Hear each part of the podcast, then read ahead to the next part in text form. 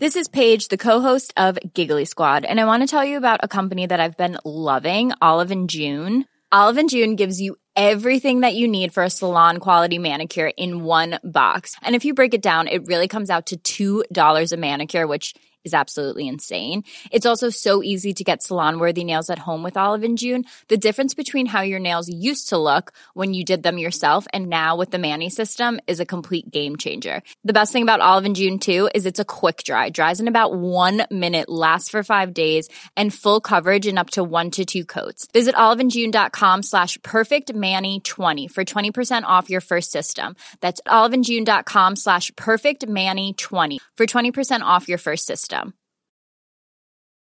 One size fits all seems like a good idea for clothes until you try them on. Same goes for healthcare. That's why United Healthcare offers flexible, budget-friendly coverage for medical, vision, dental, and more. Learn more at uh1.com.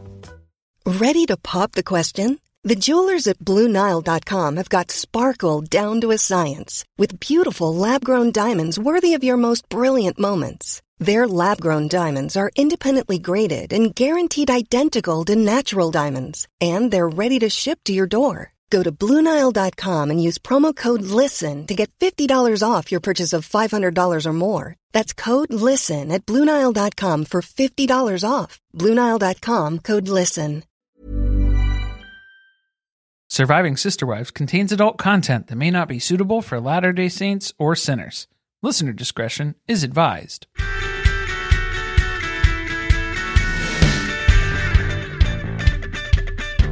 Hello and welcome to Surviving Sister Wives, the podcast where a monogamous couple drink heavily while recapping Sister Wives on TLC. I'm Corey. And I'm Carly. We're still in Season 18, Episode 13, The Elephant in the Room, which, how could this not be the pink elephant in the room? It's unforgivable that they didn't name it the pink elephant in the room, much like I won't forgive them for any of their Merry Christmas episodes not spelling it like Mary's name. Real missed opportunities. Let's not have the Mary name debate again. Are we still sparking with that? We're still rolling on the animosity there? We still got some heat on that topic? I'm telling you, it's Mary. Okay. Not Mary. All right, we have to move on. It's just Murray and from Murray and Millions. It'll be a whole episode if we start getting into that. All right, well, the TLC description for this one is Kody and Robyn reunite with Janelle and Christine on a family video call to reveal the gender of Mykelti's twins. In Parowan, Meri continues to struggle with the decision about her marriage. Then, Christine and Janelle head out on a road trip to Idaho. They left out all the good parts of what happened. There was good stuff in this episode?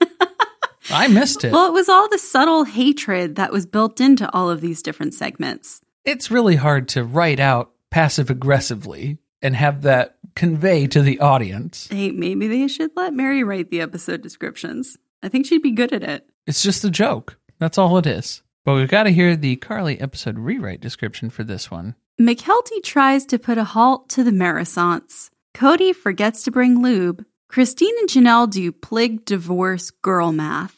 Sister wife math, if you will. You have 50% and 50% and 50% and 50% and 50% and 50% and 50% and 50%. It's even split.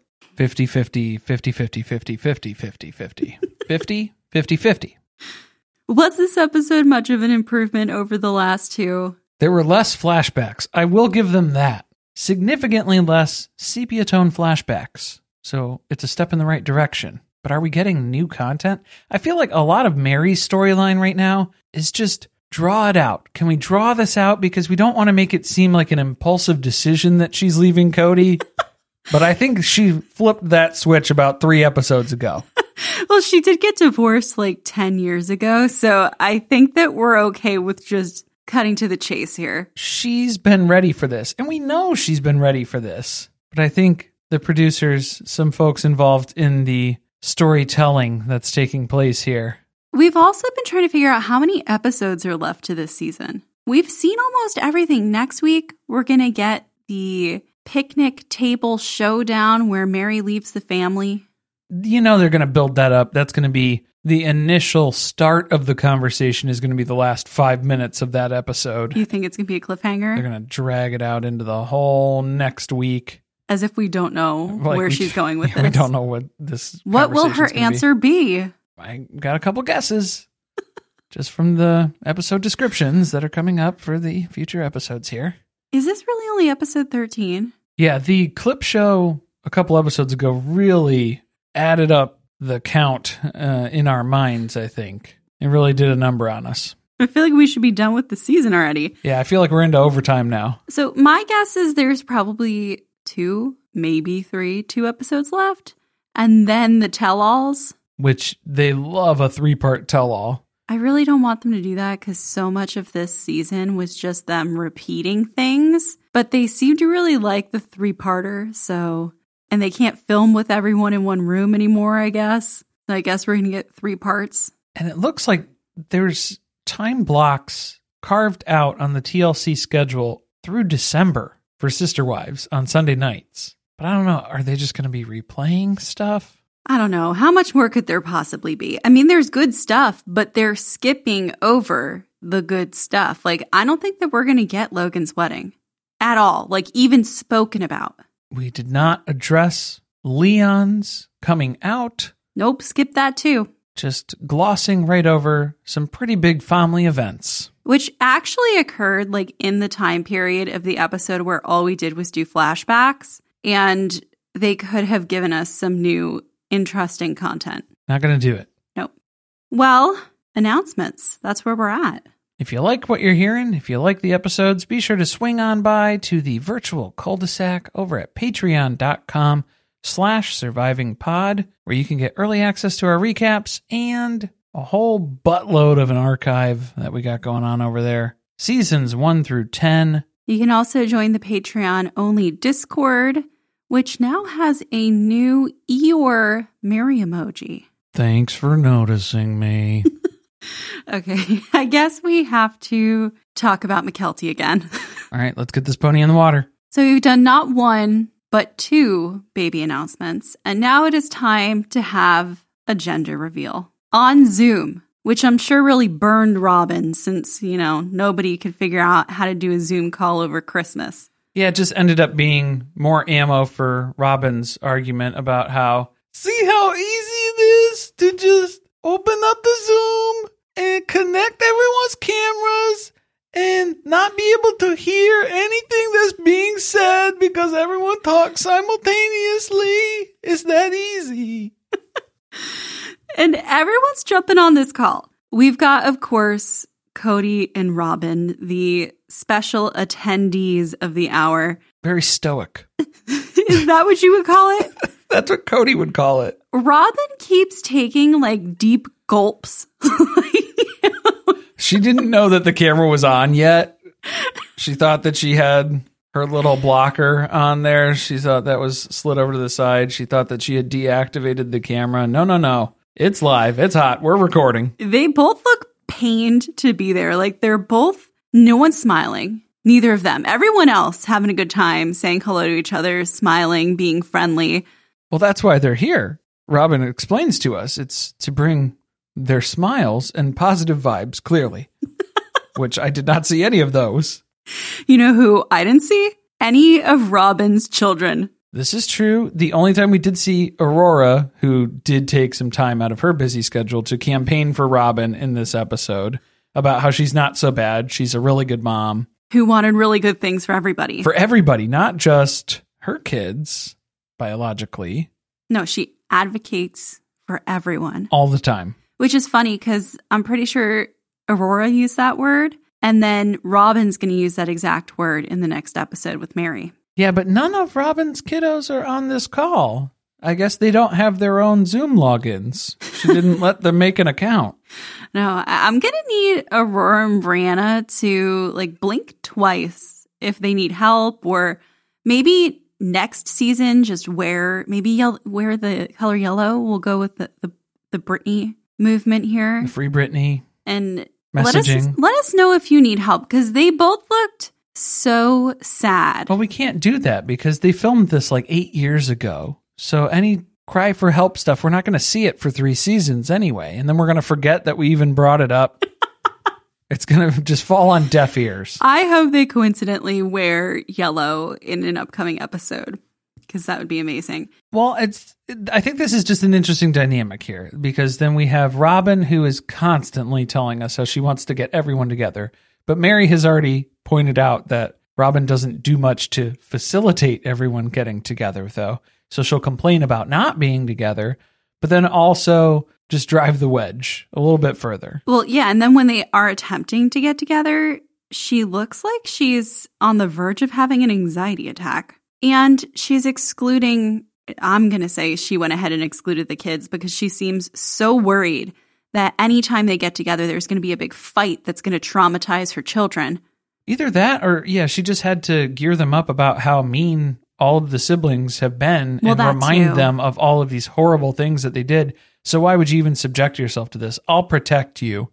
I'll go and experience it and just let you know how it went. Right. Well, and Kody tells us that because they're expecting animosity. All the people on this call hate them, except for Tony and Mykelti. Yeah, Tony and Mykelti are the glue that's holding this family together at this point. Or at least that's the characters that they play on TV for us. So which social construct do you think the babies are? Well, we find out that they are having not one, but 2 baby boys. Tiny boy, baby boy. The general consensus when everybody was guessing, they thought it was going to be 1 and 1, girl and a boy. I feel like that was a safe kind of bet, because then bets, you're 50% right. There you go. You're going to be right either way on one baby. Un baby. I liked how long it took Kody to figure out what 2 blue meant. 2 blue. What does that mean? What's the code? He didn't get the color code beforehand, so he wasn't sure. He was very confused. But then he realized, 2 blues. That's 2 boys. Okay, that's exciting. But then he also made mention of a bad moon rising, which he was quoting a song for that. I'm surprised he didn't just say outright, well, I hope they don't turn out like Gabe and Garrison, because that's kind of what the subtext was there. Okay, I didn't get that at all. You didn't pick up on that? No, I don't pick up on a lot of Cody's references. They cut to... I'm still recovering from beer and Skittles. They cut to Hunter's reaction pretty close up when he said that, too. Wait, did he say it on the call? He said it on the call. And Hunter heard it, and he reacted and kind of was like, shut up, man. What are you doing? Dad's going to hear you. Logan's going to have to talk to you after this. Dad's going to call you. You're in trouble. Dad's going to call you. You're in big trouble. The minute you hang up, your phone's going to ring. Man, meetings about meetings. This whole dynamic was really interesting to me because Logan and Michelle's wedding is coming up in about 2 months. And everyone keeps making this big deal about getting together and all these bad things are going to happen. And they even thought that it was going to be a problem having a video call with one another. But no one has mentioned that they are all about to go to a family wedding in a couple of months where they're going to have to face each other in person. But look, Mykelti is the biggest advocate for reconciliation of not just Kody and Robyn and some of the kids that they have bad blood with right now. She's talking about the entire family, every single person. Well, except for Meri, but I mean, Meri doesn't really count because has Meri ever been part of the family by their definition? Okay, but can I ask you a question? If they hadn't pointed out that Meri was not on the Zoom call, would you have even noticed? No. I think 90% of the audience wouldn't have noticed. No, she clearly wasn't on the call. No, she wasn't there. They tell us for sure she wasn't there because Mykelti hates her. And if Mykelti could have photoshopped her out, she would have. Okay, if anyone was waiting for confirmation that that family photo that Mykelti posted after Gwen's wedding, where we all were carefully examining and highly suspecting that she had photoshopped Meri out, if you were waiting for any further confirmation, this episode was it. She hates that bitch, and she photoshopped her out of that picture. It's true. She did. That's a fact. So Mykelti is willing to accept the forms of abuse that Kody has perpetrated on his family, his wives, and wants to have a relationship with him and Robyn, but is drawing the line at Meri. What do we think about that? I think McKelty's been looking for parents her whole life. And she did have Christine, but they butt heads a lot in the earlier seasons. long, long time ago. She was definitely outcast.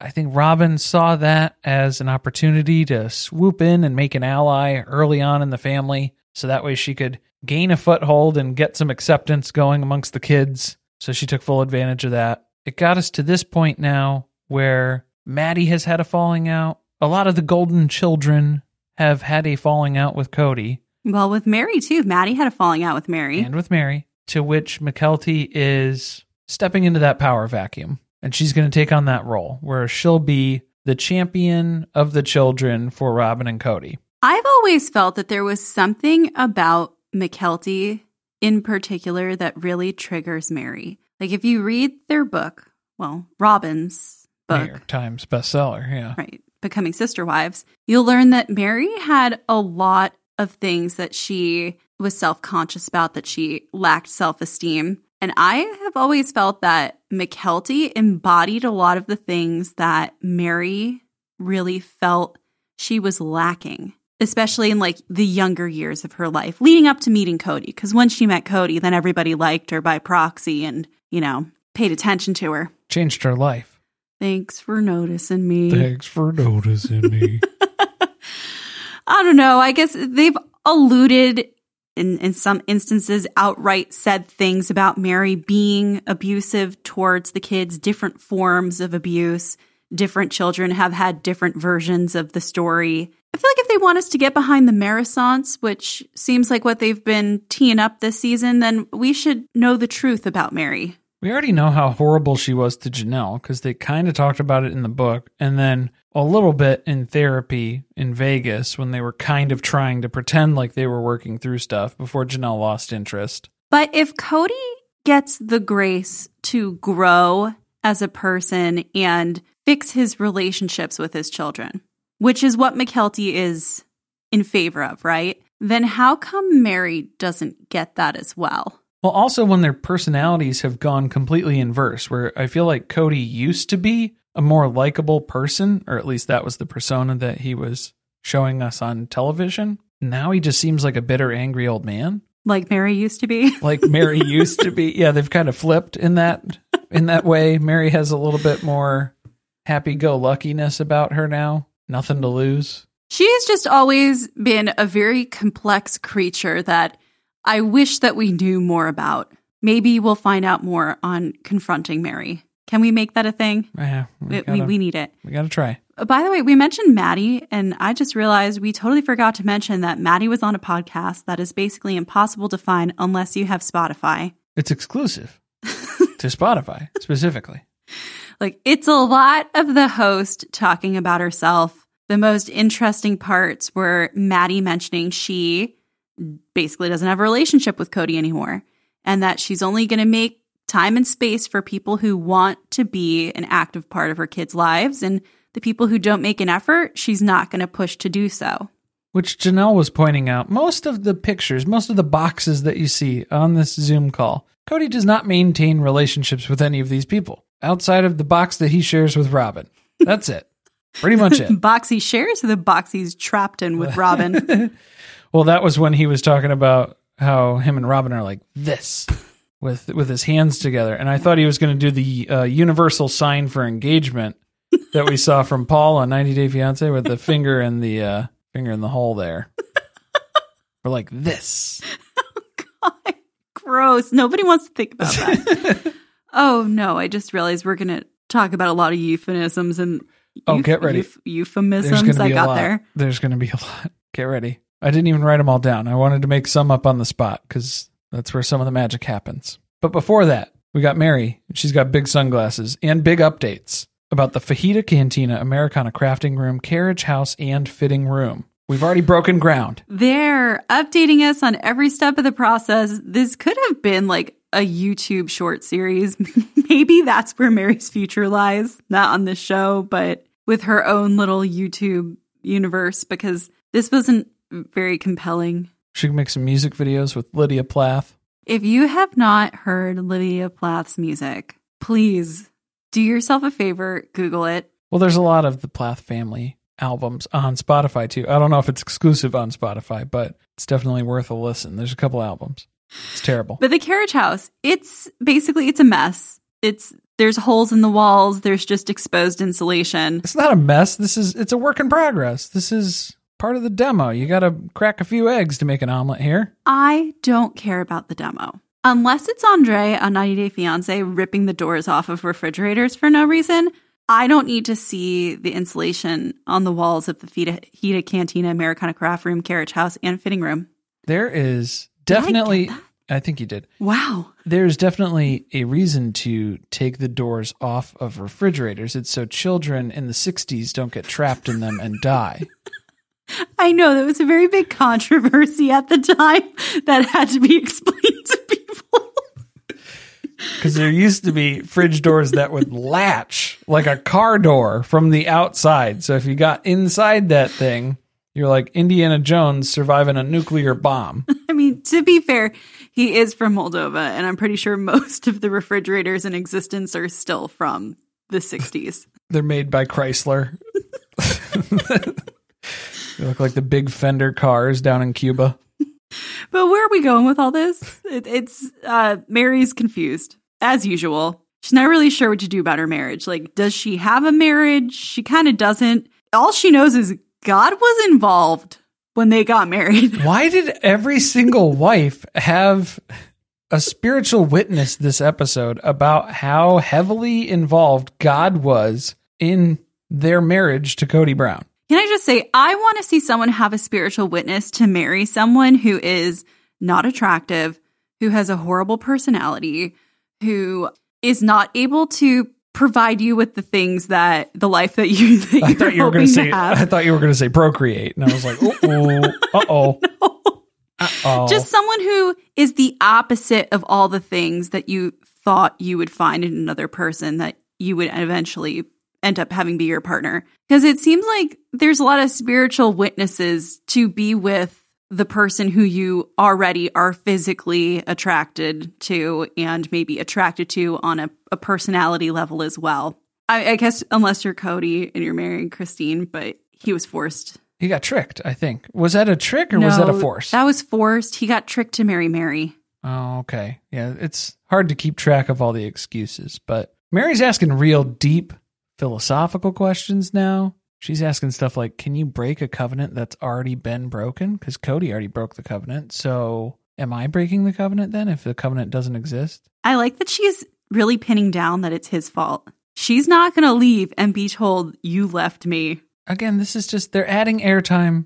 They have to pad this decision-making process for Meri. We already know where she went. She already knew she was done on that anniversary phone call that she's told us about 5 times. I don't know if she was done on the anniversary phone call. I think it was after they filmed the tell-all, to be honest. Or like maybe she was still really debating it, but then they filmed the tell-all and she saw the footage of him telling everyone she could just run off and marry someone and he would not give 2 fucks at all. That'll do it. Life is full of awesome what-ifs, and some not so much, like unexpected medical costs. That's why United Healthcare provides Health Protector Guard fixed indemnity insurance plans to supplement your primary plan and help manage out-of-pocket costs. Learn more at uh1.com. Planning for your next trip? Elevate your travel style with Quince. Quince has all the jet-setting essentials you'll want for your next getaway, like European linen, premium luggage options, buttery soft Italian leather bags, and so much more. And is all priced at 50 to 80% less than similar brands. Plus, Quince only works with factories that use safe and ethical manufacturing practices. Pack your bags with high-quality essentials you'll be wearing for vacations to come with Quince. Go to quince.com/pack for free shipping and 365-day returns. We're having surf and turf night. Yeah. What is this episode? Isabel is home for the summer. Because she's a live-in nanny at Maddie and Caleb's in North Carolina. That's her day job. She does go to school. Well, she goes to school too, sure. She's home for the summer, though. And so now it's farewell dinner with full-on surf and turf. In Salt Lake City, though? Where's the nearest body of water for Salt Lake City? But like where there are lobster in it? Lobster and king crab that we're talking about cooking up here. How far away from bodies of water are we? Okay, I'm going to guess. And people are going to attack me because I'm probably wrong. Portland? They have lobsters? That's pretty far. I'm not saying that they're like fresh. Oh, okay. I don't think that they just pulled these lobsters out of the water a few hours ago. I'll be honest with you. I'm not sure about the habitation patterns of lobsters on the West Coast. I'm not familiar with that. So I wouldn't be able to say with absolute certainty what's going on here, but I will judge it harshly. Okay, so you're not pleased by the surf. Right. Turf I'm okay with in this scenario. Okay. That's all you have in Utah is turf. You don't surf. There were a lot of questionable things about this dinner because Truly is enjoying what appears to be a glass of wine as the adults are discussing Christine's dating life. I have to tell you, it's a very fine Chardonnay you're not drinking. If you know, you know. I'm pretty sure she was the only one at the table with a wine glass, too, which was what was making it even better. And she was at the end. She was at the head spot of the table where Kody likes to sit. Kody's favorite. Remember when he made everybody get up and move around when they had that meeting? Not everybody. Christine. He made Christine get up and move because he needs to sit at the head of the table because he's the head of the family. And he wonders why he got divorced. So we have a group of Christine's children at her house for a gathering. So you know we're going to be talking about Christine's dating status, I guess. We kind of talked about her dating history, which is abysmal, sad. I don't think that anyone even cares, really, of the kids aside from Tony. Tony is, like, very invested in getting Christine laid again. Yeah, they're talking about apps, they're talking about dating profiles, they're talking about privacy settings, going by an alias, which he threw out Tina. I don't think Christine is a Tina. No, right?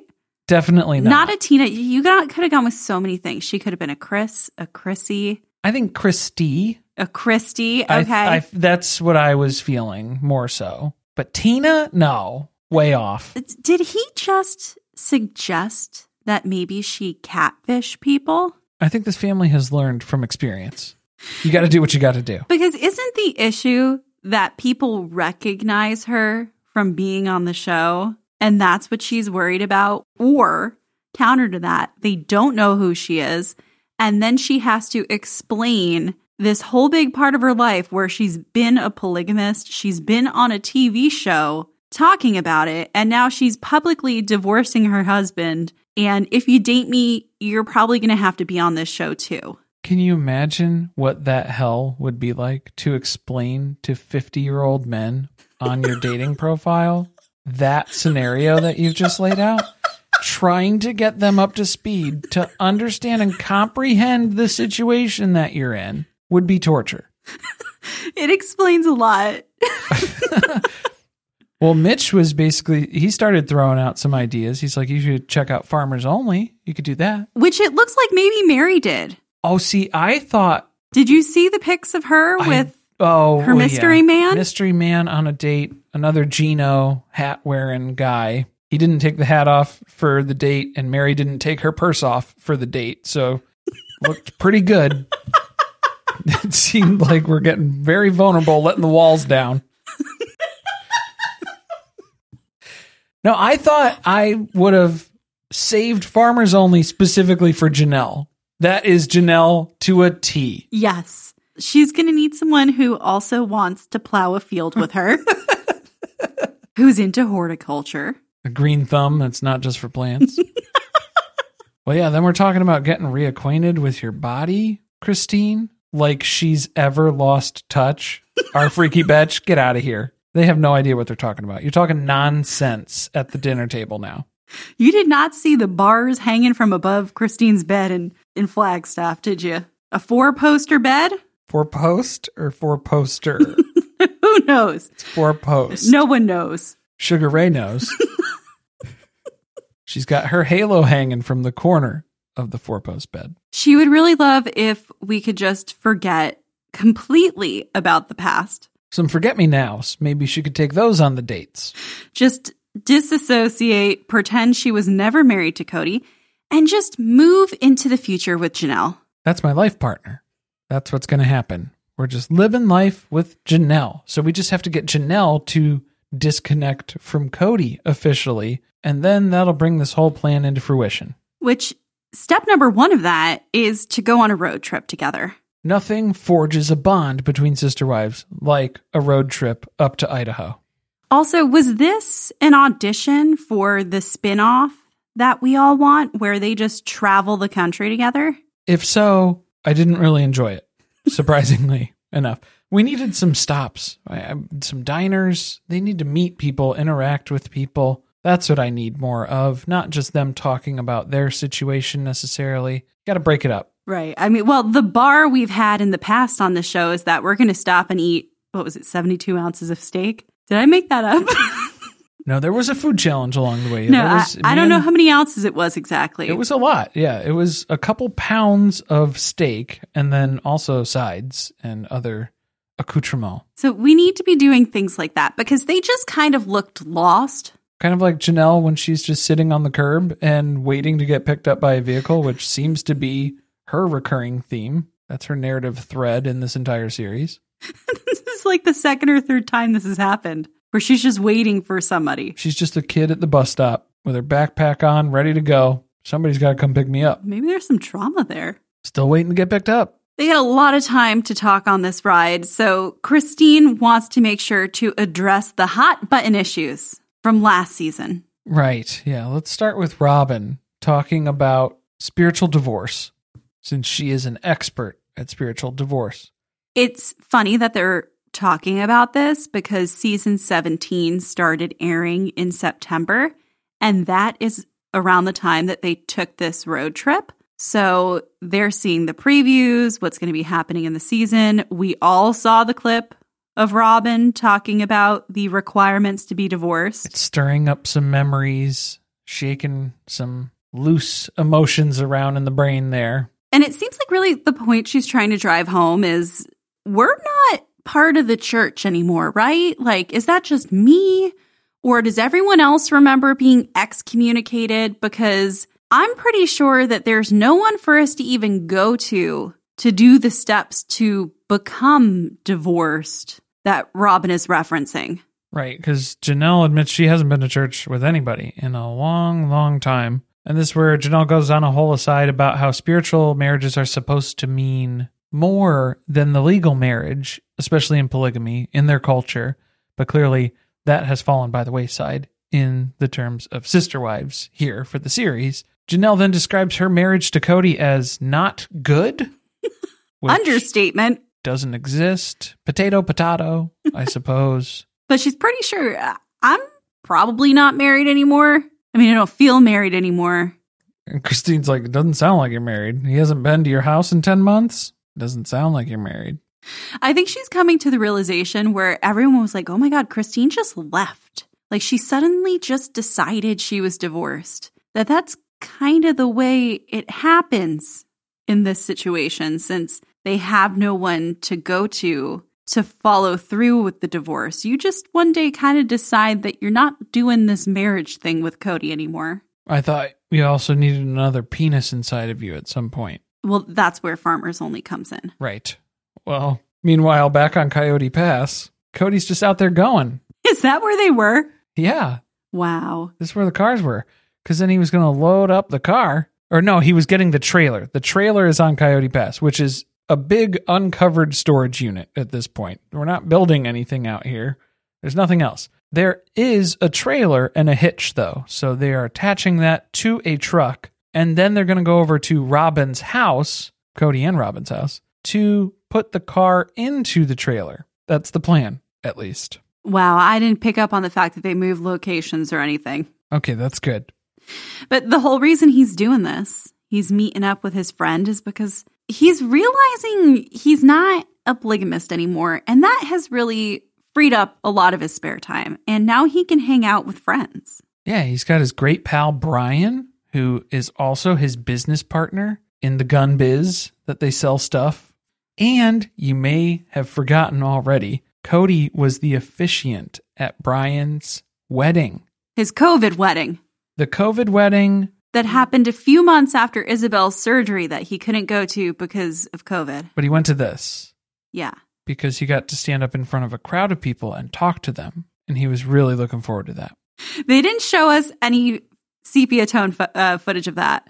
No footage of him dancing, but if you go on our TikTok, there's about 80 TikToks that I made of Kody dancing. So if you really want to go back and do that, maybe I'll make another one with sepia tone flashback for it, just to bring it back up for everybody's memory. You're going to get shadow banned again. I think that's what's going to happen. Too much repeated content. Whoopsie dupsie. So Brian owns a used car lot in Oklahoma, which is why he wants these cars. That's why he's buying 3 of Kody's cars. And why are we able to part ways with 3 vehicles? Well, when they have shown shots of the Shira Chateau from a distance, the number of cars. But you got to think, Dayton, Aurora, Brianna, they got cars. Robyn's got a car. Kody's got a car. Kody's so got 5. 2 trucks. Well, yeah. So 5, 6 right there. Plus whatever other vehicles he has. The white sports car. Mm-hmm. Well, that's why he needed the barn dominium. Yeah, garage, storage. But I think he's doing the better move here of sell the vehicles so you can pay off the land, which is going to be foreclosed upon at the end of the year. Oh, that's not what they're going to do with this money. Oh, probably not. I bet you, first of all, he sold these to Brian for next to nothing. And whatever he did get, he is going to go buy a new Rolex with. Or another pew-pew device. Or another horse ring. Probably a horse ring. Well, so yeah, we're hitching the trailer up to one of the trucks that Brian has just purchased from Kody. So I don't know if this is going to void the warranty or I don't know. I guess we got to keep an eye out for that. Probably should have put some lube on the hitch. Shoulda, coulda, woulda. Did it break? No, it was just squeaking like crazy. Oh, so it'll break partway through the drive to Oklahoma. Well, that would be if you get the car into that and then you are actually pulling that to Oklahoma, then yeah, right. Probably. We're not going to have that problem. I don't think we're going to have that problem. Now, the car that they're trying to shove inside this very small trailer, which I'm pretty sure, isn't this the trailer that they like moved Maddie and Caleb's stuff with at one point? Probably. It's not a big trailer. Was this the Flea High Move trailer when the ambulance was driving by, but they always cut to it and make it look like it was the police and Mary's trying to close the door on it? No, that was an actual moving truck. That was a moving truck. But okay. I think they had this at the time also. Oh, I believe it. Yeah. So they are putting none other than the classic white sports car that has been Kody's car for 20 years now. It's a 2002. She's a classic. That's right. So interesting that one of Kody's midlife crises is now residing at the house full of his biggest midlife crisis. But here we are. We're going to try and load this thing up. But we got to take a trip down memory lane because, of course, sepia tone flashbacks, they're not going to make themselves. Everyone has memories with this car, even Robyn. Especially Robyn. Yes, especially Robyn, because this car was a big part of their courtship. If you know what I mean. And can anyone forget the picture hanging in Robyn's bedroom of them posing on the front of this car? Their engagement announcement photos? Was that it? Yeah. Well, yeah, Robyn and Kody fell in love in this car. And Robyn even says, there's a lot of fun stuff that happened in that white sports car. Gross. I feel like this was a missed opportunity for Brian to have an ad slot to be like, well, and now you can own a piece of Sister Wives history. Yes. How could he not have tried to resell it with that? The car that Maddie made a string ring on the floorboards of. Wasn't that this car? That was the car. I'm sure that Leon had a couple of meltdowns in this car on road trips here and there. Didn't Janelle have a spiritual witness in this car? We know that Robyn did. Right, God spoke to Robyn as well when she was in this car. Maybe that was just a story that she stole from Janelle, and now we're attributing it to both of them. I don't remember. But it was also the car when Kody was driving, when he announced the whole polygamy thing. When he told the world about the polygamy thing. What, the first episode? Season 1, episode 1. Happened in this car. And now we're going to shove it in the back of a trailer. Well, we're going to try to because, yeah, did we measure the trailer? Sort of. Well, we went side to side, but we didn't go back to front, see, because we measured the width, but not the length because girth matters more than length, doesn't it? That's what I've heard. This whole segment was very hard to watch. And Okay, Kody gets into the car. Is it in yet? And he starts driving up the ramp into the trailer. I'm going to go spit on the hitch ball a little bit more. Oh my God. How are we going to get through this? And I was hoping that he would be stuck. I was like, he can't open it. He's going to have to climb out of the back of this car. Yeah, tuck and roll. So the whole thing, poorly planned from the beginning. Story of his life. Even if he did measure the girth, he really didn't have a lot to give. A quarter inch on either side. Dodging bullets at that point. But once he gets the car up in there, and then they do realize very quickly, oh gosh, it's not going to fit. No, they try to close the back of it and not happening. I don't think we should drive like this the whole way to Oklahoma. I was kind of surprised they didn't just like throw some bungee cords up on that thing. Kody 10 years ago, he would have seen this as a problem that could easily be solved with a couple of ratchet straps. But now, like so many other things in his life, it's 3 inches off. And this is just fitting with a history that he's had of trying to fit square pegs into round holes. His whole life, this just tracks. There's a lot of more talkaloo. Balls pounding. Well, yeah. What are our lessons learned for this segment? Use lube on your balls. Don't force it.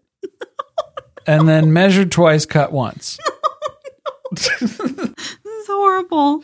Oh my God. I'm so glad that we're done with that. Let's move on. Kody and Janelle.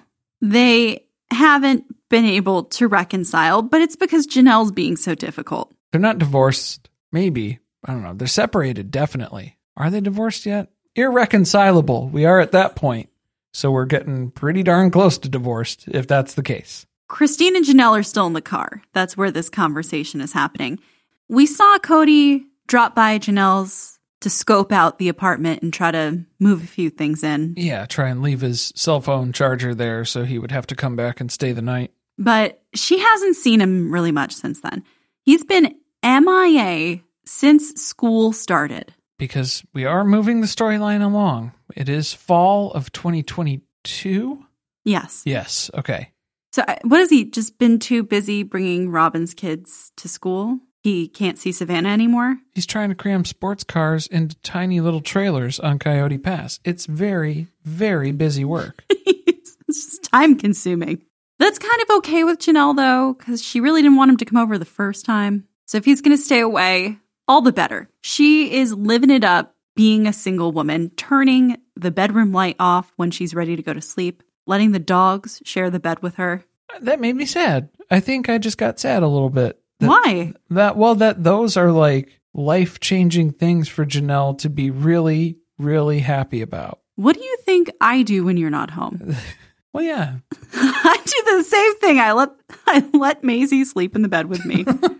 She's getting to live life on her terms and do the things she wants without having to think about what Kody wants or what's going to upset him. Are you just sad because you want her to find another partner? Yeah, I want her to fire up farmersonly.com, but she's making it abundantly clear she's not interested in dating. It's too much work. She's not looking right now. She's not swiping. She's probably still got a flip phone. I don't even know if she can swipe on that. Probably not. I don't think so. Do you swipe on Farmers Only? I don't know. Probably I wouldn't know. But like the second big problem, she needs to know that God is totally cool with it first. So can I get a witness? Anybody? Rose, this is God. You can go back to sleep. I needed Christine to do her girl a solid and do that in the car and tell her it is okay. God wants you to know it's totally cool if you leave Kody and date someone else. So this is, the third wife that is talking about having a spiritual witness? Because I think Christine did, Meri did, and now we're on Janelle's story where she's looking for God to intervene on her marriage on behalf of letting go here. It's the theme of the episode. That's what's going on. Is God the pink elephant in the room? Whoa. I wasn't ready to think about that. Why do they keep giving us these half-truths about the origin of their relationship? Every time they tell us about how Janelle met Kody and Meri, They leave the whole part out about how she was married to Meri's brother. Yeah, they just cruise by that where Janelle was friends with Meri, and it's like, yeah, that's why, because you were in-laws. But were they friends? They were in-laws. You're not always necessarily friends with your in-laws. Maybe that's why it didn't go so well when she joined the family. Well, yeah, you're not friends with your sister wives either because, well, and it started as a joke. They weren't actually inviting Janelle to join the family. They were just saying, you should join our family. But it was a joke because that's how Meri jokes. That is how Meri jokes. That sounds like Meri. Do you think maybe the destiny of this polygamous family was for Janelle and Christine to end up being sister wives so they could live life together? That's why they were both called to marry Kody at the time when they did?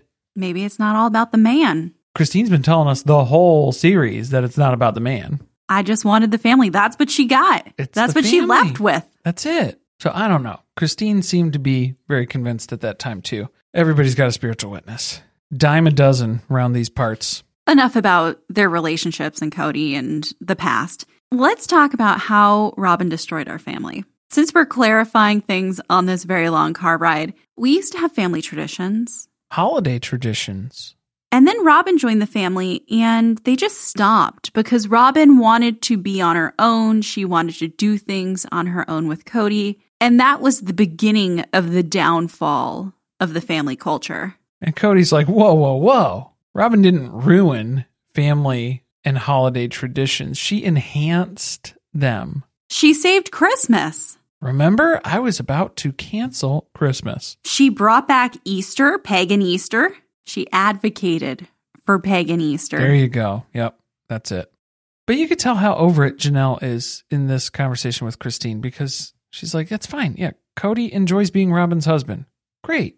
Knock yourself out, dude. Don't need to be around you anymore then. I think we're good. If you're good with that, I'm good with that. I did like the whole point that we're finally turning it on Kody, where for years he told all of the wives, except for Robyn, that they needed to grow themselves. They needed to be better sister wives. And it's Kody's fault too, because he was supposed to grow as the head of the family and be able to meet the needs of each of the wives, not just run off with one and be happy with her and stop growing to be able to meet the capacity that all of the wives needed. But he just got really comfortable with Robyn. It was very fun. It was easy over there. She made it easy on him. Well, because she hired everyone to do all the work, and then they just lived their honeymoon. She told us that was her strategy. That was the plan. We saw it play out. But it's okay because Janelle, Christine, they have each other. They have each other's kids. And they are the only part of their plural family that survived. The core family unit right there. Sister wives for life. Surviving sister wives. Well, yeah. I see what they did there. We finally made it to Idaho. Thank God. And we got Levi and Steve, I think. Is that the people that we're meeting? Yeah. It was Steve and then Levi, who is like 40% paid in space. Oh, Christine threw out a lot of family relations about explaining who these people are. But it was complicated. They're related. That's what I know. They're her brothers somehow. Okie dokie. But the whole reason they traveled this far was to ride ATVs? Yeah, you can only do that in Idaho. Or Montana, right? Isn't that where Dayton fell off of his ATV? I guess that's a good call out. I'm glad that we didn't have to have a Civil War reenactment photo like Robyn did and Dayton's recovery in the hospital bed. I'm glad everyone was okay on this ATV excursion today. I would have enjoyed seeing them recreate that, though. They really should have. That would have been great. Christine and Janelle. Janelle gets out there and she drives that ATV all by herself, even though she was scared to do it. And it's this mama bear moment for Christine to watch her ride off with all this confidence. She's taking charge. She's having fun. She's living life. Look at her just going, and other heavy-handed symbolism. Janelle's picking up on that vibe again. Remember, it was the same kind of vibe she got from Christine in a prior episode where Christine was kind of pitying her and was like, girl, you go out there, you do it yourself. Now she's coming into this home of a bunch of people who don't believe in plural marriage anymore. What's going to happen? Because it kind of feels like maybe they're going to gang up on her. Maybe they're going to try to influence her beliefs at this very vulnerable point in her life. This is where we get some family history moments from Christine and, oh God, I already forgot their names, Levi and Steve. Steve and Levi. Stevie. Stevie Ray Vaughan. And they're talking with them, and they're talking about how Christine's dad lived polygamy, so a lot of them grew up in it. But then what they're describing sounds a lot like torture. It sounded like people who were living in constant tension and fear. Who's going to blow up today? It sounded terrible. But then they're all looking back on it very fondly. Well, her brothers were like, it was a terrible experience. They really didn't enjoy it. The house was this tinderbox. And Christine's like, I didn't really pick up on that. Like, I thought it was a party. It was so much fun. But she remembers slamming her doors a lot as a flighty teenager because she is Mykelti. That's exactly what I thought. She is Mykelti, just very delusional about exactly what is going on around her. She's in there. But then this is bringing up flashbacks for Janelle with the OG3 living in their own little trailer that they lived in with paper-thin walls set up for failure. It was an absolute misery time for them. Walls where you heard everything through them. Like, no wonder they hated one another. Every handcuff rattle. Every spit on the hitch ball. Oh, no. Oh, no. Horrible times. Terrible times. Christine's brother was so ashamed of being a polygamist and wanted to be disassociated with it. So his wife, who's sitting at the table, we find out that they were dating for almost a year before he even told her that his family were polygamists. To which then her immediate response was, oh no, he's going to want me to be a polygamist too? Because she's never seen the show. It's one of the questions that they would ask you on production. Are you planning to live polygamy? What did you think about them? Are they like normal people, or did you think they're weird because they're polygamists? They fight just like real people.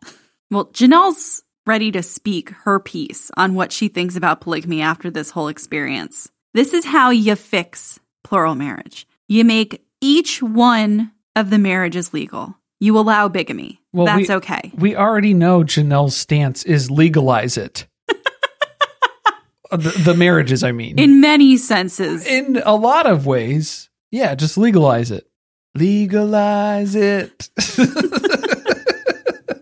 You know, so then a husband can't just ghost his wives, kind of like Kody did to them. Yeah, I started to pick up on the fact that when Janelle started ranting and raving about the stuff that should be available to claim for the sister wife, spiritual wife scenario here, sounded a lot like her experience. I don't know if you made that connection. Quite personal. Yes, it seemed like not any of this was formulated from your own personal situation, was it? Your stance on a lot of these topics, Janelle? It's just funny that her solution was that if the women could come after their husband financially, then you wouldn't have these men abandoning their wives. No, I think you probably still would. But that's what Kody learned from the manosphere, right? Which is why he is buying horse rings and building barn dominiums and purchasing invaluable artwork. By his own opinion and definition and taste, and then hanging them on the wall to be sun damaged and immediately lose value. Right, because there are no curtains or blinds on any of the windows in the Shira Chateau. Not a one of them. I'm pretty sure the windows have not been treated with any like UV deterring film. I highly doubt it. So this is where Christine is starting to pick up what Janelle's putting down too. Yeah, if we all had legal marriages, this is when we get into 50-50, 50-50, 50-50, 50-50 territory. Do you get what she's saying here? Are you hearing this?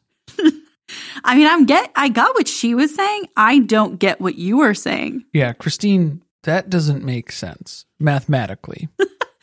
Unless everybody had their individual, like their money was always split up.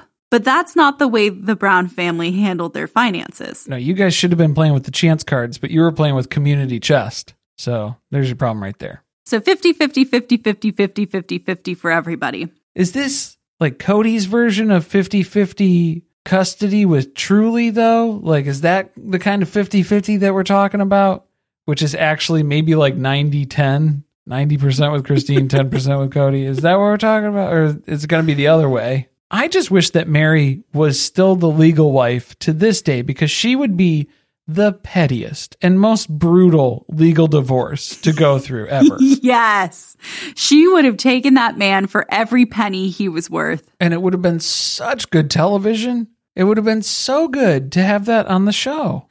Man, they need to go revisit another lawyer and really comb over all that paperwork from Ronald McDonald. I almost called him Doctor. Oh, no, from no. Ronald McDonald Esquire, and see, is there anything that maybe is incorrect? Did he fudge it up a little bit? Maybe a little bit. Can we find anything to maybe reverse some of these decisions? We need a loophole. Either that or Meri can try and spin a sob story that she needs Kody to legally marry her so she can legally adopt Mosby or something.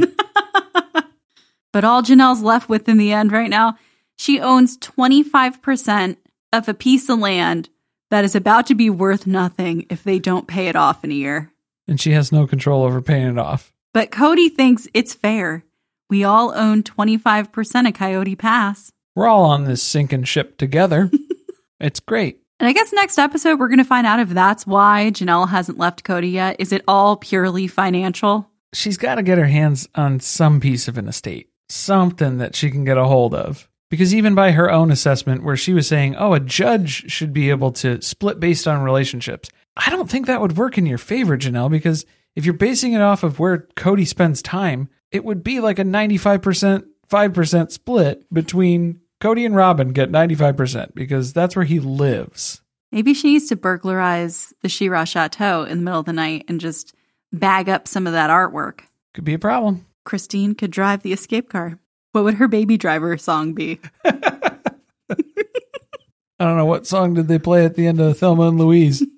But next week, yeah, it's going to be more Idaho adventures. And then we got Robyn advocating for Meri like a good sister wife should. I've got an actual episode description. Do you want me to read it? All right. Hold on to your horse rings. Yeah, let's hear it. Christine talks with her brothers about her newfound happiness and hopes to inspire Janelle. But Janelle won't let go of the past. At Coyote Pass, Robyn is devastated when she learns that this is finally the end of the road for Meri and Kody. It's about damn time. Thank you for listening. If you want to support us, the best way to do that is by subscribing to the podcast and leaving a review on Apple Podcasts or Spotify. Be sure to chat with us about the episode on our Discord channel by joining our Patreon, patreon.com/survivingpod. Stay tuned, share with friends. See you next week.